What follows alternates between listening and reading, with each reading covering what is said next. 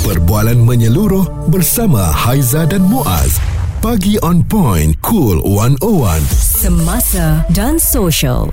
Anda yang sedang ingin bercinta, bercintalah. Tapi sekarang ni di Cool 101, Haiza dan juga Muaz nak bercerita tentang harga ayam yang dilihat selepas seminggu subsidi ditarik ataupun ditamatkan. Berapa agaknya hasil pemantauan anda semua? Mm-mm. Kalau kita lihat ya apabila subsidi ni telah pun ditamatkan harga ayam ni belum ada kenaikan yang mendadak um, dalam masa seminggu ni Betul. berbeza dengan sebelum-sebelum ini apabila ayam tu tak ada di pasaran harganya uh, naik dan juga nak dapatkan ayam tu susah mm-hmm. jadi saya memikirkan kenapalah kalau uh, kan kalau boleh lah kan uh, dah alang-alang kita mempunyai harga yang bagus waktu ini ayam yang banyak uh, harusnya diteruskan sampai bila-bila Ya. kan nah supaya kita tak ada masalah ayam tak ada di pasaran dan amat merisaukan kita kerana ramai yang menjangkakan dalam masa be- beberapa bulan lagi mungkin harga ayam akan naik Betul. Jadi Timbalan Setiausaha Agung Gabungan Satuan-Persatuan Pengguna Malaysia FOMKA Nur Ashikin Aminuddin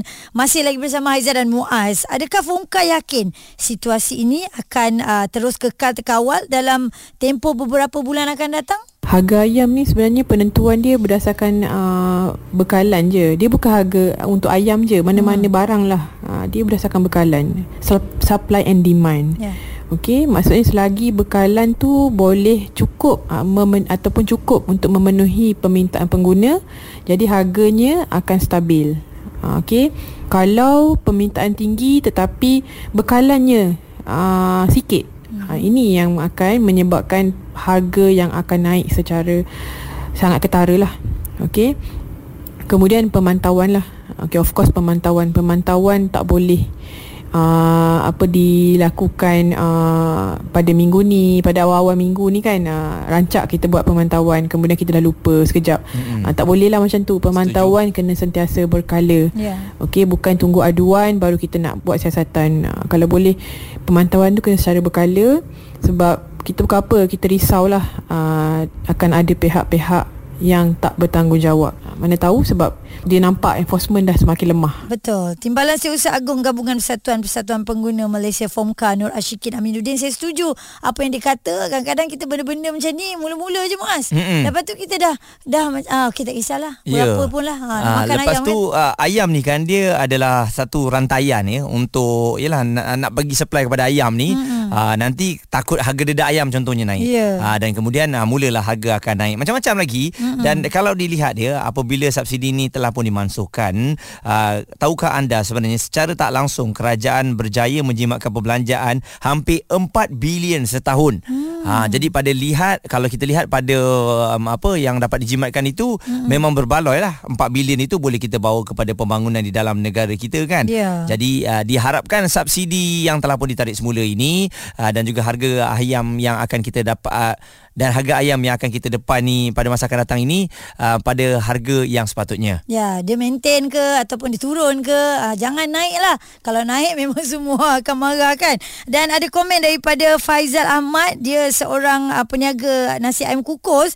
Dia kata untuk ah, jualan dia pada harga RM6 dia masih maintain lagi ah, dan dia tak nak apa orang kata naikkan sesuka hatilah dan buat masa ini kesan tak ada subsidi ayam tu belum lagi dirasai. Sedikit pesanan lah kepada semua ya. Jangan ambil kesempatan. Ha, dah tak ada subsidi ni. Masa itulah dia naikkan harga melambung-lambung. Terus dengar Cool 101 semasa dan sosial.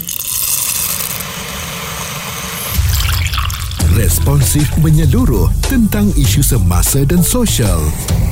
Pagi on point bersama Haiza dan Muaz. Di Cool 101.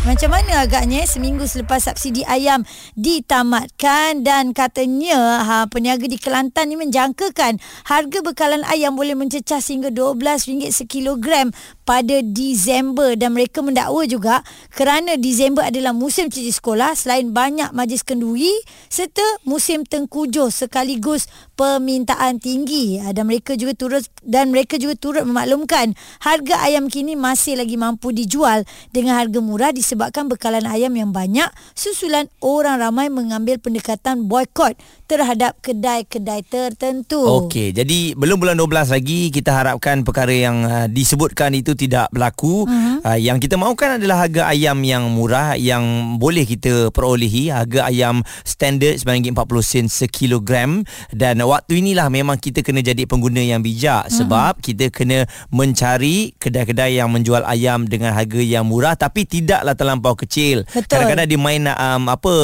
ayam yang besar dan juga yang kecil ni uh-huh. harganya nampak murah tapi bila ditimbang tidaklah seberat dengan ayam yang kita tengok pada harga yang mahal. Betul macam kau cakap sebelum ni kita adalah pergi pasar raya yang kira besar jugalah nama pasar raya tu. Mm-mm. Harga boleh tahan mahal tapi ayam kecut-kecut. Ha. Ah macam Aizah kata Aizah pergi semalam uh, pasar um, RM8.20 sen sekilo ayam besar-besar. Hmm. Puas hati. Betul. Ah itu i, mengikut pilihan kita juga dan kena tengok dengan harga eh. Okey, kita nak bersama dengan Nur Ashikin Aminuddin, Timbalan Setiausaha Agong Gabungan Persatuan-Persatuan Pengguna Malaysia FOMKA.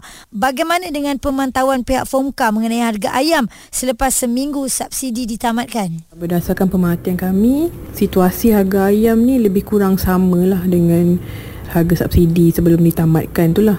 Uh, majoriti banyak tempat lah banyak tempat yang kami perhatikan uh, dia jual di bawah harga ceiling sebelum ni lah.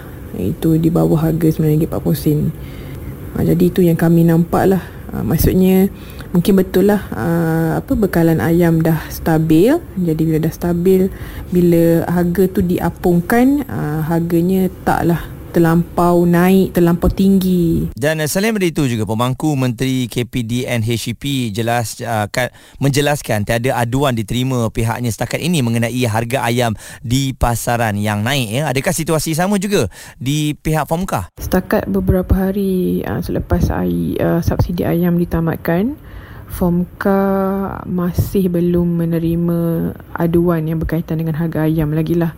Uh, mungkin sebab pengguna belum nampak perbezaan harga yang ketara. Uh, buat masa ni lah. Okay, kita belum nampak lagi perbezaannya. Lagi satu uh, sekarang pun pengguna dah mula ada kesedaran untuk membuat perbandingan harga. Uh, kemudian sekarang pun perbandingan harga pun boleh dibuat di hujung jari je. Contohnya kita boleh buat dengan aplikasi price catcher. Okey, uh, jadi kita lebih mudah lah untuk memilih uh, ayam yang bersesuaian dengan kita punya bajet lah. Suara serta informasi semasa dan sosial bersama Haiza dan Muaz. Pagi on point. Cool 101. Selamat pagi, apa khabar abang-abang kita, kakak-kakak yang meniaga di pasar sekarang ini? Berapa harga agaknya ayam sekilo eh?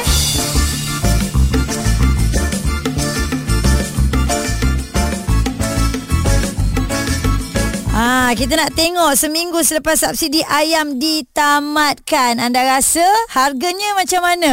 Masih sama atau ada kenaikan agaknya? Semalam Haiza sempatlah ke pasar. Ah, beli ayam dua ekor. Saya rasa lebih daripada sebab seekor tu lebih daripada sekilo. Mm-mm. Tapi harga kat situ dia letak sekilo RM8.20 sen. RM8.20 kiranya murah sebab Ha-ha. kalau kita lihat ya harga ayam standard uh, yang telah pun ditetapkan pada harga shilling adalah sekilogram RM9.40 sen. Ya. Ha, jadi ini setelah seminggu kita nak lihatlah secara keseluruhannya sama ada harga ayam ni adakah sama, rendah ataupun naik. Jadi saya ambil beberapa hari yang lalu telah pun dikongsikan pemangku Menteri Perdagangan Dalam Negeri dan Kos Sara Hidup Dato' Armizan Muhammad Ali berkata ini ni berdasarkan pemantauan mereka harga ayam tertinggi yang telah pun dikesan ah, setelah subsidi ni ah, telah pun ah, ditarik balik ya mm-hmm. dijual di pasar-pasar Maner di Terengganu iaitu RM11 sekilogram. Wow. Kiranya mahal.